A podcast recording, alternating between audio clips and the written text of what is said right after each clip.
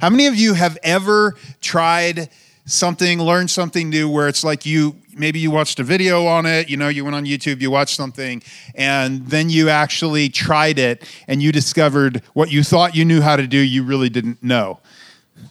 Like, there's things that have to be learned by actually doing them, right? I remember, you look at people skiing and you're like, that looks easy. I can do that. I know how to do that. And you get out there for the first time and you're like, whoa, like, how do I do this right? You're trying to figure out how to do the turns and, it's a lot harder than it looks, right? Or has anybody learned how to surf? Come on, you out there in Colorado? All right, we got like one. I tried, and I watched the videos, and I'm like, I lived in California for a while years ago, and so I had a surfboard, and I went out. Actually, I was really cheap. I shouldn't tell you this, but I had a wetsuit that I bought at like the thrift store, and it was hot pink, which was cool in the 80s. Not so much like in the early 2000s, right? So I literally got a big black Sharpie and colored the whole thing black. And so I would go out and try to surf, and the surfboard just be covered in like black Sharpie ink. But I tried surfing, and I'd try to get on these waves, and it's a lot harder than it looks, right? You watch the videos and you just paddle, but there's a lot more to it, right? Or how about like raising children? Did anybody judge other parents before you had children? Yeah, if you're a parent, I remember going into the store and having this little, judgmental thought of like, why can't they control their toddler? That's throwing a fit. Then you have kids and you're like, oh, that's why, right? It's harder than it looks. Like, there's some things that you actually have to engage in, that you have to do in order to really know, right? There's many things in life that are that way. And what we're going to look at today in John chapter 7, Jesus is going to make a statement that is so challenging when it comes to really knowing God, when it comes to understanding the will of God, knowing God, having a relationship with God. So if you have your Bibles, turn on over to John chapter 7. We're going to be picking up in just a minute in verse 14, but before we get there, just want to remind you of where we were at, where we left off last week.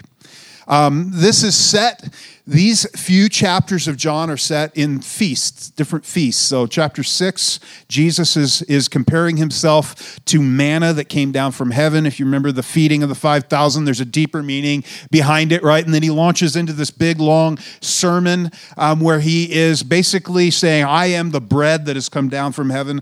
Blew everybody's minds, so hard for them to wrap their minds around. In fact, this sermon was so offensive to so many of his people, including many of his disciples, that a lot of them began to peel off. A lot of them began to just say, we're not going to follow you. This is too crazy. Like, you're making some radical claims here, and we don't get it. And so a lot of his disciples begin to peel off. Well, his brothers see this happening. If you remember Jesus' father, they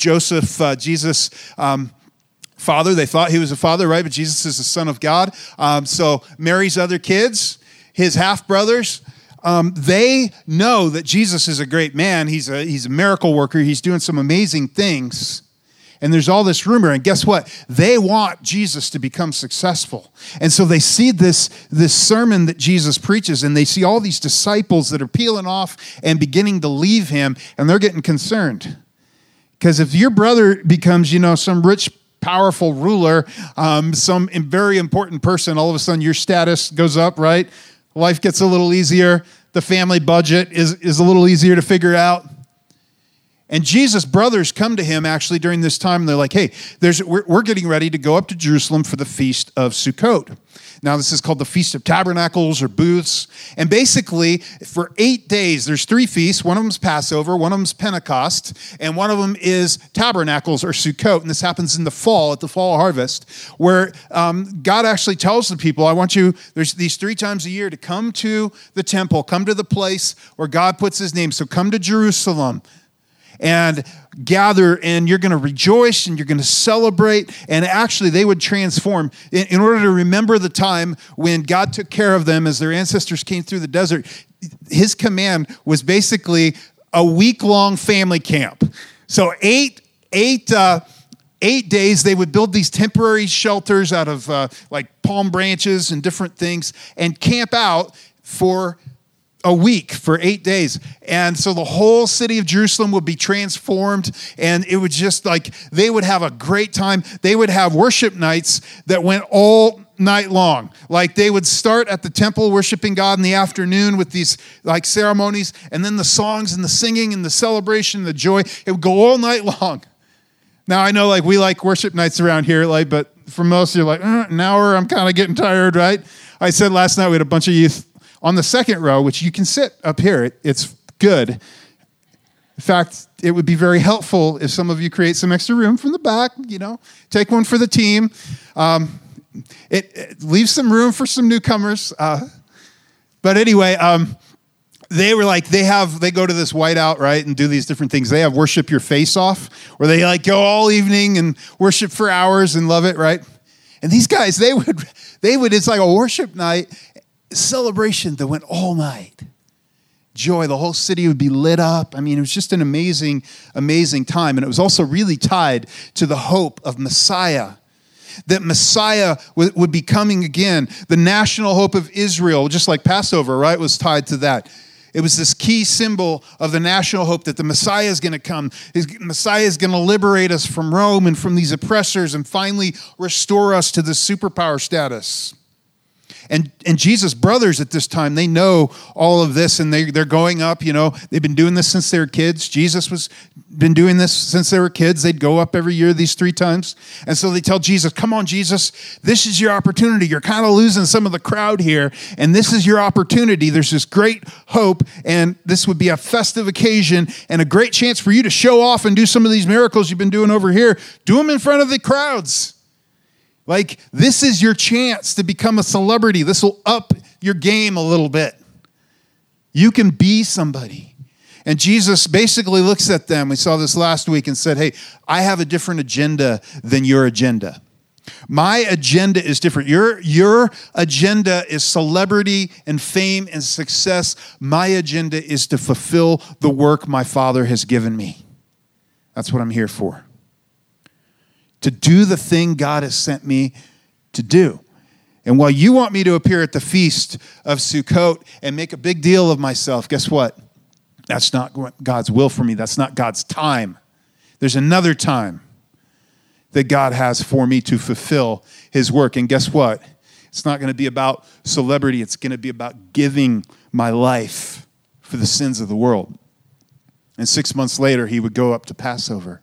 And what we saw last week is that for you and I, as followers of Jesus, we have a very different definition of success in life, or we should. That when we look at our life, the big question we should be asking is, God, what have you put me here for? What have you put me here to accomplish? And so that was where we were at. That's where we're coming into this text here. So if you have your Bibles, we're going to pick it up in John chapter 14. Jesus says, I'm not going up to the festival now. And then later he goes up secretly, not like as a big, puts on a big display. And then it says this, not until halfway through the festival did Jesus go up to the temple courts and begin to teach. So halfway through, Jesus emerges. They've been looking for him. The leaders are looking for a way to kill him and arrest him. And it says this, the Jews were amazed and asked, how did this man get such learning without having been taught? And what they're saying here is basically, hey, he doesn't have a PhD. He hasn't gone to seminary. How did he get so much learning? Because at this point in the first century, they had a very well-established like format for rabbis and training. And it doesn't mean he's not educated. In fact, many of the Jewish people, most of Jewish boys would have had a good share of the Old Testament memorized by the time they were through like primary school. Can you imagine that? Like memorized by heart. So they knew the scriptures, like Peter, John, these guys, they knew the scriptures. They just didn't go on to like higher ed, right? They didn't have their masters. They didn't have their PhD. They didn't go to seminary. These guys, in fact, a lot of these rabbis, they would pass on authority. Like You've heard him say, Jesus teaches like one with authority. Well, they saw their like authority coming from whoever they studied under. Remember Paul, the Apostle Paul? He studied under a great rabbi, Gamaliel, right? And so they would study under these rabbis, and some of them could trace like the succession of authority all the way back, like to Moses, right? Like this rabbi taught this rabbi, this is how I got my credentials. And they're looking at Jesus, and he didn't possess these credentials. In fact, remember when he was 12, like they were amazed by him, right? His parents forgot him. Any of you forgot your kids somewhere? Well, his parents forget him, somehow leave, think he's with the caravan of like pilgrims. So they're heading back. 3 days later, they find him in the temple. Some of you would be freaking out, and they were too, right? But they forget, and the people are just amazed. So there's been something about Jesus from the very start. And they're asking him, like, where did you get this authority? Like, how did you get this? You haven't had this higher education. I love it. Verse 16, Jesus answered, "My teaching is not my own. It comes from the one who sent me." And it's so funny as you go through this chapter because they're going to ask Jesus kind of three different questions. And every time, like, they're going to ask Jesus, "Hey, where'd you go to school?" "Heaven," Jesus will say. Jesus, "Where are you from?" "Heaven," Jesus will say. "Where are you going?" "Heaven." And it like blows their mind. They can't wrap their minds around it, right? But he's saying, hey, my authority stems directly from God. I didn't get my authority because some other rabbi said, hey, this is my star student. Like, he says, my doctorate is divine. For some of you, I remember my grandpa, you know, people joking. Anybody ever use a post hole digger? Yeah, that's, you know, you feel it the next day if you've used the post hole digger, you know, and you dig post holes. And I remember the saying, like, I've got my PhD. Point over to the post hole digger, right? Got it from the school of hard knocks. Everybody remember that? And Jesus is like, I got my PhD. It came right from God. It came directly from God. And they recognize this amazing thing about Jesus, that he has this innate authority. In fact, it's interesting because in Acts chapter 4, Peter and John are out preaching. They preach this amazing sermon. And actually, it says they noticed, they were amazed, and they took note that they had been with Jesus. Because same thing, these guys didn't have any credentials, any higher degrees, and yet they had spent 3 years with Jesus, and it transformed them. And the authority they had because of their relationship with Jesus was obvious to everyone. Jesus goes on in verse 17, and this is a statement that I think is so challenging. Anyone who chooses to do the will of God will find out whether my teaching comes from God or whether I speak on my own. That there is a direct connection, actually, between doing God's will and understanding God, understanding who I am, understanding the teaching that I'm bringing. If this is the thing, you know, like we said, like there's things in life that you might think you know, but you don't really know until you've experienced them, right? And there is a component of experiencing relationship with God that is dependent on the experience of obedience and doing the will of God in our lives. That there's a motivation that comes, that there's an understanding that comes. And Jesus says, hey, guess what? If you choose not to do my will, actually, you won't even know me. If you're not motivated to actually take a step of obedience, you may not actually be able to recognize me or understand what I'm saying, which was the case with the Jewish leaders here. I remember when I was like 20, I went to this mission school down in Texas, Mercy Ships, and there's this YWAM base, and there were all these international people from all over the world, and there was this one girl from Brazil. And all of a sudden, I was really interested in learning Portuguese. There's a motivation, right? So I could understand what this cute girl from Brazil was saying to me, right? There's a heart behind it that doing something, getting to something, actually, like understanding and having a relationship with God, actually takes a response. It requires a motivation, a heart motivation, and a response. See, on the other side of that, the Jewish leaders, they had the opposite, right? There were things that God was saying to them, and they didn't want to hear those things. That God, through Jesus come in the flesh, that God was speaking to them, and they didn't want to hear those things. Oh, they thought they knew it, right? They had their whole religious list of rules and things, and they thought they knew all about God and had relationship with God, but they actually weren't hearing or doing the will of God as revealed to them through Jesus, and they couldn't recognize the very Messiah, God in the flesh, standing in their midst. They couldn't recognize, like right in front of them.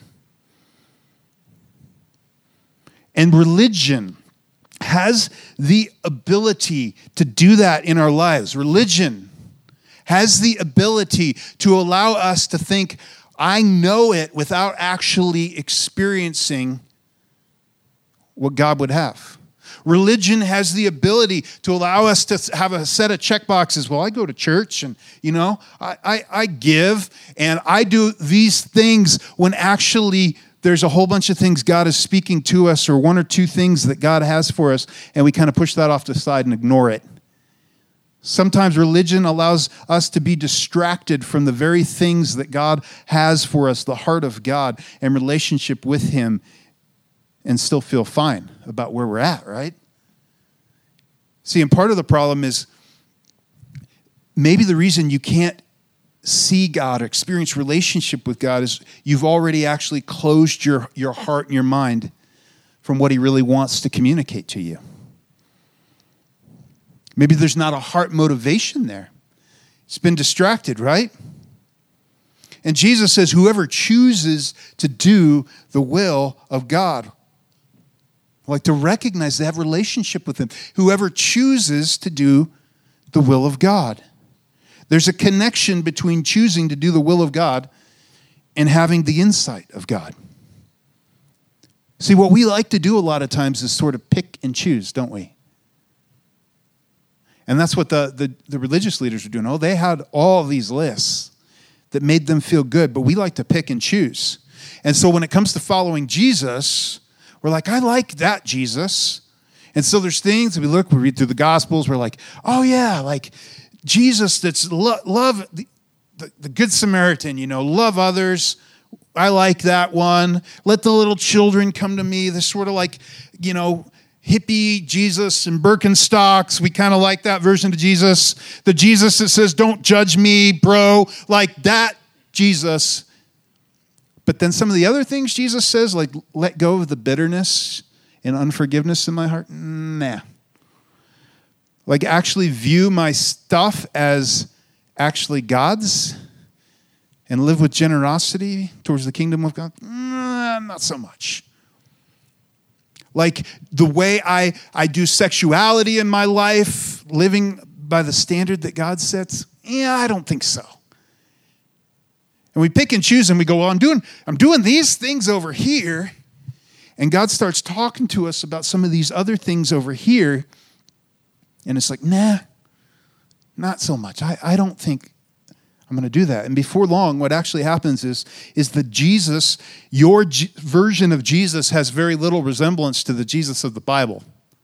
It's like a shrunk down version of Jesus. Like Jesus is a genie, in a bottle that sort of is there as your friend and helper and all these things, but not someone you submit your life to and actually follow. And Jesus says, hey, there's a desire to please our Lord that actually leads to greater knowledge of Him. You want to know God? He says there's a response. There's a response. You need to trust Him. You need to take an obedient step of trust toward what He says. That there is a step of faith there. There's an old hymn that I remember from growing up called Trust and Obey. Some of you might remember it. And it has this, it says, when we walk with the Lord in the light of His word, what a glory He sheds on our way. While we do His good will, He abides with us still, and with all who will trust and obey. Trust and obey, for there's no other way to be happy in Jesus but to trust and obey. And see, if you want to understand and have joy and have like the peace that actually comes from living with relationship with God, there's a step of obedient trust. There's a, okay, God, I'm going to choose in this situation when my will bumps up against your will, I'm going to choose to do your will. I'm going to respond to you. And when it comes to doing the will of God, sometimes I think we overcomplicate it, don't we? Because for so many people, we become so focused on like praying for God. What is your, like, you worry about the will of God when it's a big decision you have to make, and or you're wanting to know if you should date somebody or marry them, or, you know. And trust, ladies, if the dude's like, hey, I think God told me I'm supposed to marry you, don't believe him, okay? Like, you know, pray about that one yourself. But we focus on this whole thing, right? We focus on, God, what are you leading me to do? And stressing over decisions and all this, and it's good to seek God in those, while simultaneously so often we don't ask the question, are you actually doing what you know his will is? Because this is what a religion allows us to do, is like, I'm going to go pray about this and see if I can seek God's will. Meanwhile, God's talking to me about this thing over here, or this decision, or this thing to make, and it's like, no, I don't want to do that. I'm scared to do that. No, that's uncomfortable. I don't think I'm going to do that. Shh, let's not talk about that. And you're like, but can we talk about this? And God's like, no. So if you want to understand the will of God, you got to do what he already says. This is one of the primary things for actually discerning his will, is asking the question, have you done the last thing he told you to do? Was there a step of leading or direction or something from Scripture that he's been like convicting you in your heart over and over again? Have you done that? And see, we're like, I want new direction, new like revelation from you. And he's like, well, can we talk about this over here? Have you done the thing he's already told you to do? I think when it comes to the will of God, like I said, we overcomplicate it. So many times when you actually do the thing he's telling you to do and say, God, to the best of my knowledge, the best of my ability, I'm being obedient to your word. I'm doing those things you told me to do. I'm taking the steps that I really strongly felt you led me to. There's so many times where he just frees us up to make a decision. And I think it's good to seek God in everything. Don't just go make rash decisions. But so many times it's just like we use God like, I just need a good stock tip, God. Like, could you just give me a good tip? When instead it's like, hey, okay, God, I've followed your will, and I'm going to seek you on this big decision. But if you don't hear clearly, I think in so many times he just gives us the ability to make a wise decision. Get some wise counsel. Talk to some people who love God and love you. Seek God. If you don't get any clear leading, guess what?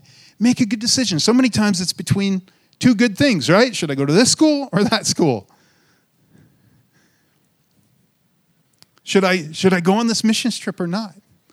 Well, make a decision. Sometimes he leads you very clearly. He has the ability to lead you very clearly, right? But sometimes it's just like, hey, guess what? When you're like seeking that, like, God, should I marry this girl? Should I marry this girl? Or ladies, should I marry this guy, right? And you want to hear like this great confirmation. It's like, no. Many times it's like, no, actually, she loves God. She's cute. She actually puts up with me and likes me. And this is a good time in life. Let's get married, right? In fact, guys, like, there's some great single ladies in this church. Get your act together. Come on.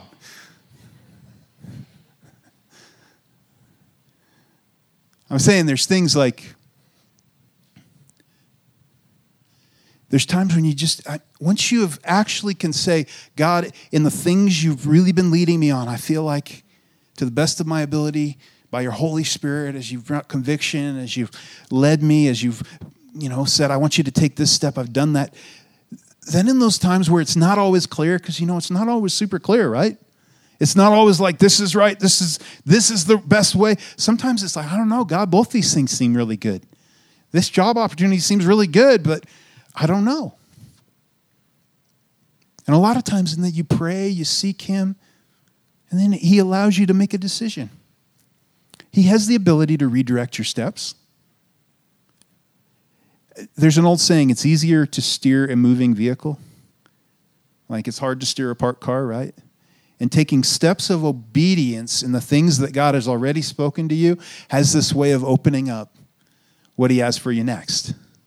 I've seen that over and over. In fact, the Psalms, the psalmist says, your word is a light unto my path, a lamp unto my path, a light unto my feet, right?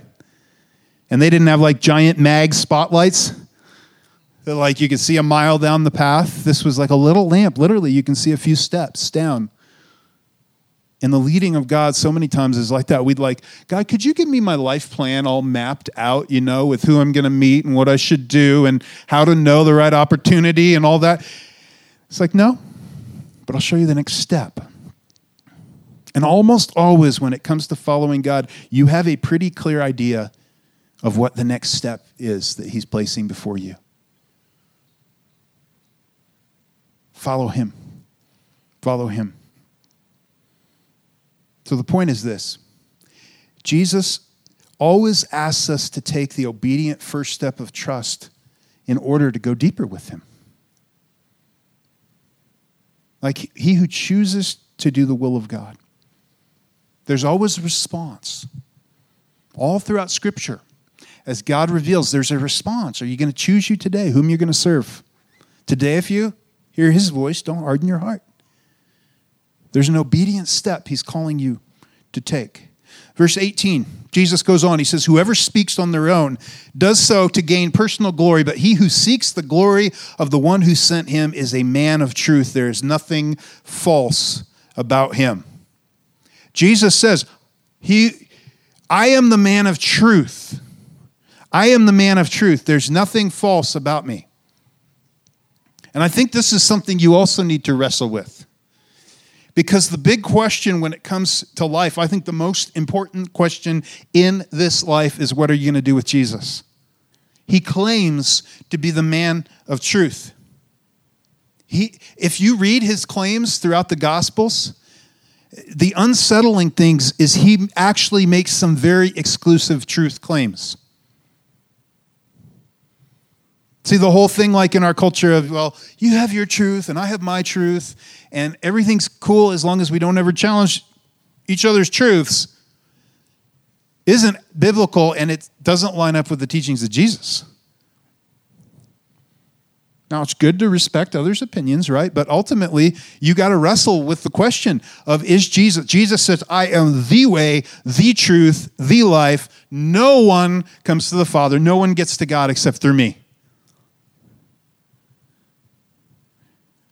Now, what we love to do with Jesus is we're like, hey, I just love Jesus, especially that don't judge me kind of bro thing. And, the whole, I just love the Jesus that, hugs the little kids and feeds us with the bread and fish. And yet we come to this and we're like, nah, I don't really buy that. I just think he was a good moral teacher. C.S. Lewis put it best, right? He doesn't give you that option. Like, as you read his words, either he was a lunatic and a liar, or you got to wrestle with his words because he's Lord, right? He claims over and over again throughout this. What the reason they're trying to kill him isn't because he did some nice, party tricks and turned water into wine and fed some people and hugged children. The reason they're trying to kill him is because over and over he made claims that they fully understood and knew. He was claiming divine status. He was claiming, again, where'd you get your authority? God. Where are you from? Heaven. Verse 19. Now Jesus is going to go after them a little bit. And to understand this, you got to remember they're still upset about John chapter 5, when he healed this paralytic, and it happened to be the Sabbath, okay? They're still upset about that because he broke their petty rules about the Sabbath, and he healed this guy. And so Jesus is going to make this pretty sophisticated argument. Verse 19, he says, "Has not Moses given you the law, yet not one of you keeps the law? Why are you trying to kill me?" And see, Jesus knows their hearts. And you got to understand how offensive this would be to them. Because he's confronting the people that were the absolute best in the world at keeping the law of God, they thought, right? And they're like, we check the boxes. One of the other gospels, he says, hey, you don't just like tithe on your harvest. You guys are so good. You like pull off little leaves and tithe on the herbs, and then you keep all these things, right? And Jesus says, that's good, you should do this, but you neglect the deeper things of the law, the heart of mercy and compassion of God. Like you pick and choose what you like, right? Religion has allowed you to pick and choose and go, I am doing great. Look at my checklist. Well, you have hatred in your heart. Remember the law, don't covet? Yeah. Why are you guys about ready to kill me? Remember the don't murder? Yeah. Murdering an innocent man, murdering the Son of God, God in the flesh. You're about ready to do that. There's murder in your heart. There's covetousness. You don't even keep the law, Jesus says. And they say, you're demon-possessed, which really you could translate as, you're crazy. Who's trying to kill you? And Jesus said, I did one miracle, and you are all amazed. And I think a better, maybe for us to understand the English of the Greek here would be like shocked because he did this, or disturbed because he did it on the Sabbath, right? You're all like, I threw you off your, I really threw you off when I did this miracle. You're all shocked. You're all amazed. Yet, because Moses gave you circumcision, though actually it did not come from Moses, from the patriarchs, you circumcise a boy on the Sabbath. In other words, you have to make a choice, right? Because the law of Moses commands that when a boy is born, you have this little surgery that happens on the 8th day. And if that happens to fall on the Sabbath, well, you valued this as a priority. You understand this because they understood this as part of the covenant of God that made someone like that was a symbol of being part of the covenant people of God. And so Jesus says, now if a boy can be circumcised on the Sabbath so that the law of Moses may not be broken, why are you angry with me for healing a man's whole body on the Sabbath? Stop judging by mere appearances, but instead judge correctly. They are so upset and wound up about the fact that he healed the guy. Although it didn't really look like that hard of work for him. It wasn't really that hard for him, was it? It's like, you're healed. Boom. And they're so upset about that. And he's like, you hypocrites. You're willing to do a little surgery on the Sabbath, but I make a whole person whole? And you're all upset about it? Understand the heart of God. Understand God's heart. Judge correctly. I think it's interesting that Jesus says this, judge correctly. You're like, wait a minute, I thought he said, don't judge me. Don't judge. Yes, don't look at someone else's life and think you can judge their heart and their character and where they're at with God and all that based on external appearances. Like you can be judgmental. Don't be that. But we're also called to discern, to judge correctly. And especially this is so important in a culture, in a day and age where it's like, yeah, we don't, like, the worst thing you can do is ever confront somebody else's truth, right? Everything's good as long as you don't make an exclusive truth claim. And in this culture, actually, the claims of Jesus are very offensive. Like the claim of even absolute, like there are truths that are true because God set the world up this way. It flies in the face of so much of our culture, right? It's behind most of the big culture battles we're seeing today, or many of them. This idea, my truth, your truth, and Jesus would say, there's truth.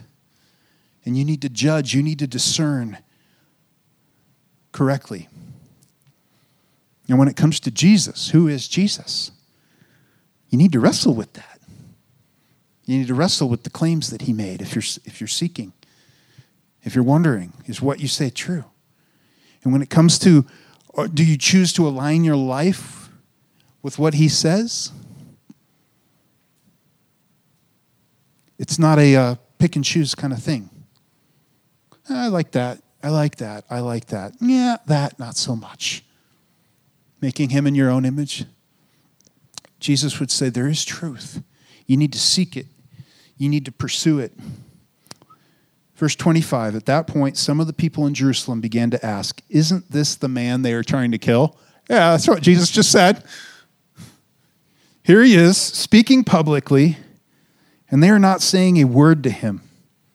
Have the authorities really concluded that he is the Messiah? They hadn't, and they chose to ignore God's will for them. They rejected Jesus, and 6 months later, at the festival that was Jesus' time of Passover, they would murder the Son of God, God in the flesh, because of their jealousy, because of their inability, because of their narrow beliefs that they had set up an image of God in their own, according to their own liking. They reject and murder Jesus. I just want to put this one verse back up on the screen as we close today. Verse 17, anyone who chooses to do the will of God will find out whether my teaching comes from God or whether I speak on my own. And I really want you to wrestle with this statement this week. And that's this. To really know God, we need to take the obedient first step of trust. To really know him, to go deeper, to grow in our relationship with him, we need to take the obedient first step of trust. So let me ask you, have you been ignoring something God is leading you toward? While you're saying, God, I want to know you more, but I don't want to talk about this. God, I want to know you more, but I think you're calling me to take this step, and it's kind of scary to me. God, I want to know you more, but I'm not willing to go there. If you want to go deeper in relationship with him, if you want to experience the joy and the peace that comes from walking with him, trust and obey, right? We walk with the Lord in the light of his will. Trust and obey. Sometimes it's hard to know what the will of God is in specific areas of our life, but we focus so much on that many times we ignore what he's already said. Are you doing what you know his will is in your life? If you seek him, is there an area where you're like, God, can you really say, God, I'm following what I know your will is, what you've revealed? For some of you, are you focusing on like minutia? You found great ways to distract yourself, and you've got a good checklist of, Christian kind of things that you do while you ignore the hard issue that God wants to address within you. And then for those of you, maybe you're here, maybe you're joining us online, and you're just not really sure about this whole Jesus thing yet. I think what Jesus says there is, like, if you actually want to understand and know what he says is true, there's a response still. And it's so counterintuitive because you're like, no, I want to get every one of my questions answered. I want to get this whole thing figured out. And I would challenge you. Maybe you need to respond to him in order to actually go to a deeper level of understanding. Maybe you feel him drawing you, but you're not really sure about this whole thing yet. And for some of you, I would just say, hey, maybe that obedient next step is just saying, okay, Jesus, if you're really there, I'm going to keep seeking you. I'm going to keep showing up at church. In fact, I'm going to ask, if you're really there, would you reveal yourself to me? And that is your next step, is just saying, I'm not going to stiff arm you and allow all the arguments rolling around in my head. I've seen enough that I'm really wondering if you're seeking me, if you're pursuing me, if you're there, if you really care about me. Just take that step. Keep pursuing him. Maybe that's your step here today. Just keep pursuing him. Resisting the pressure to just say, nah, and walk away, right?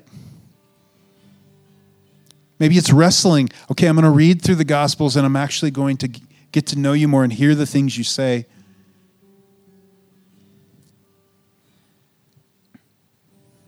Jesus said, ask and it will be given to you. Seek and you will find. Knock and the door will be open to you. And each one of those, it's an action. It's a continuous action. Seek, knock, keep knocking. Seek, keep seeking. Ask, keep asking. Don't give up. Don't give up. And for some of you, really, the question is, what are you doing with Jesus? And you've been in this process, and you know he's drawing you, and yet you're kind of scared to say yes to him because you know it's going to realign your life a little bit. There's going to be changes that are maybe uncomfortable, things that he's asking you to do that you're not so sure, but you know it's him. I would say following him is a decision you will not regret. It's the most important decision you can make in this life. Would you stand? As we close, I just want to, if that's you in the room or online, I want to give you the opportunity to respond to Jesus right now. And we call this getting saved. We call this following Jesus, giving your life to him. And if that's the place you're in where you know that what he says is true, you've just been struggling with giving your life to him and embracing and following him, I just want to invite you to pray a simple prayer like this after me, either out loud or in the quietness of your heart. Lord Jesus, I believe in you. I believe you're the Son of God, that you died and rose again. Forgive me of my sin. Welcome me into your family. I place my full faith and trust in you and what you did for me when you died and rose again. Thank you for salvation. I want to follow you with my life.